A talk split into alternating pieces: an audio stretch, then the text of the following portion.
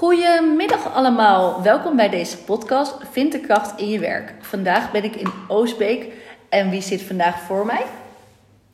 Hoi, goedemiddag. Mijn naam is Glenn Middelhof, 28 jaar oud, uit Oosterwijk. En eh, wat voor werk doe jij? Ik heb een uh, eigen bedrijf. Met mijn bedrijf uh, helpen wij hotels met het verbeteren van hun ontbijtbuffet. Uh, wij maken ontbijtproducten en we leveren verschillende services aan hotels. Dat doen we aan verschillende hotels in de Benelux. Wauw. En hoe ben je gekomen waar je nu staat?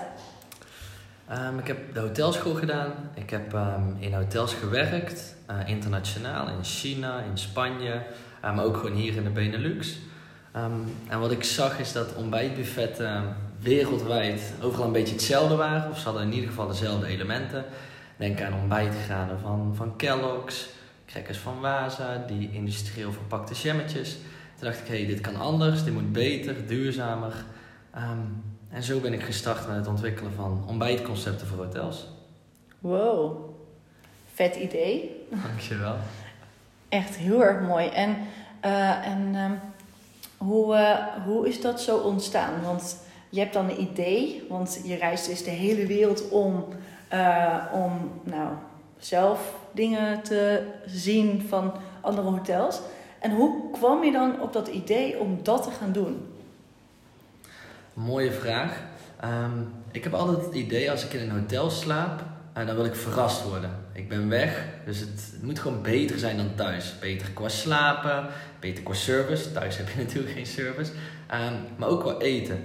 Um, en als je veel reist en je komt vaak in hotels, dan weet je vaak al wat er op zijn ontbijtbuffet staat. He, de scrambled eggs, de witte bonen in tomatensaus, die veel te harde betonnen broodjes. Ik had zoiets, ja, ik wil verrast worden. Dus ik wil eigenlijk niet weten wat er staat.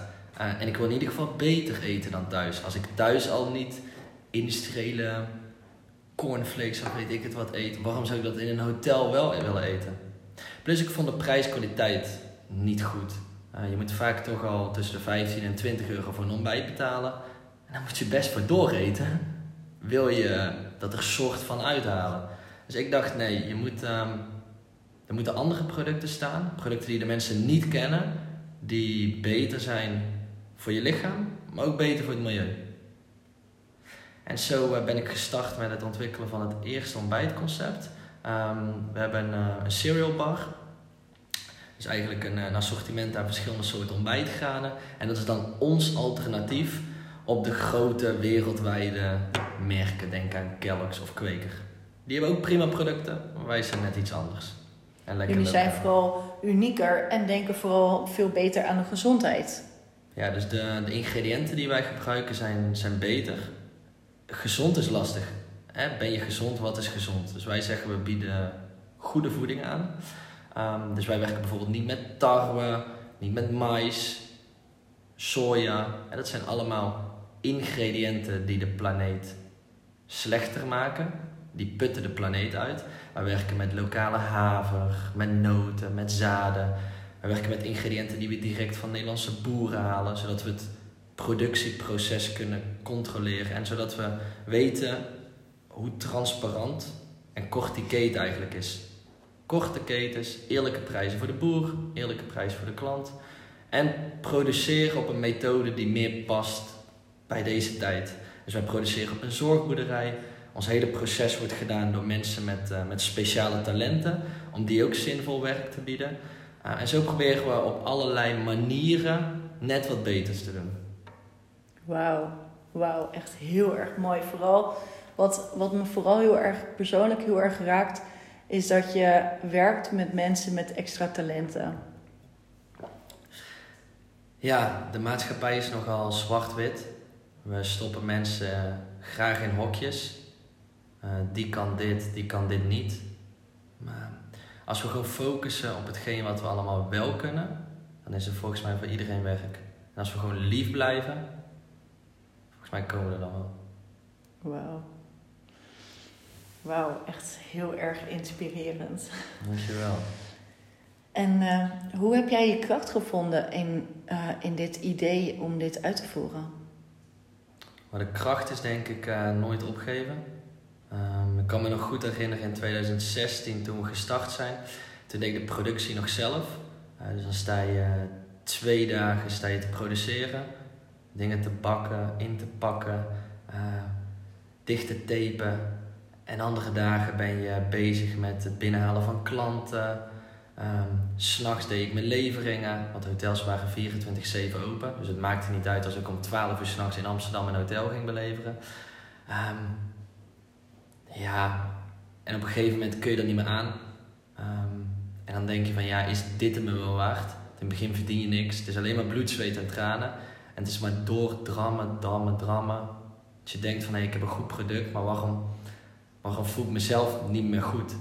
Um, dus ik denk dat niet opgeven heel belangrijk is. Gewoon altijd doorgaan. Volgens mij ook als je gewoon nooit opgeeft, dan gaat het uiteindelijk ook een keer lukken. Um, veel hulp vragen. Ik ben nooit bang geweest om, uh, om advies te vragen. Heel veel mensen denken van ja weet je, ik kan het zelf wel. Uh, ik regel het zelf wel. Uh, daar heb ik minder gehad. Dus ik kon heel goed mensen om hulp vragen. Van yo, hoe doe jij dit? Yo, ik probeer iets te ontwikkelen, maar mij lukt het niet. Weet jij hoe ik het moet doen? En dan zie je als je je kwetsbaar opstelt, je bent open, eerlijk, uh, dat iedereen bereid is om je te helpen. En als je, als je dat, dat doet, je blijft jezelf, je focust je op de dingen die je kunt en je durft je kwetsbaar op te stellen. En als laatste met de juiste discipline, dus gewoon gas erop en de dingen doen, dan kom je er wel. Wauw. Dan kom je er. En dan kan je dus je eigen bedrijf starten en je eigen visie de wereld in, in sturen. Ja, je moet gewoon geloven in iets wat groter is dan jezelf. En daar moet je mensen voor kunnen enthousiasmeren, medewerkers om bij je te komen werken, om die visie eh, te kunnen behalen. En klanten die ook vol enthousiasme met jou willen werken, omdat ze ook zo geloven in jouw visie.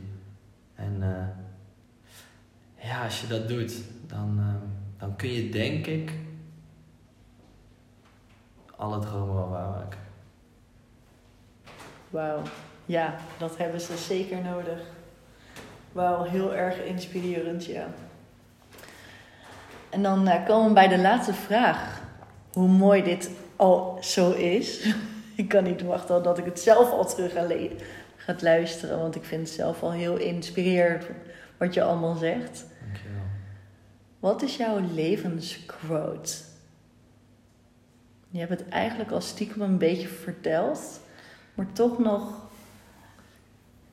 kan je mooier, mooier omschrijven. Zeker. Als ik zou zeggen op het werkvlak, zou ik zeggen discipline is het belangrijkste werkwoord in het leven. Als ik naar mijn eigen leven kijk, dan zou ik zeggen: When life is sweet, say thank you and celebrate. And when life is bitter, say thank you and grow.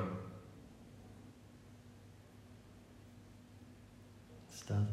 Wauw. Wauw.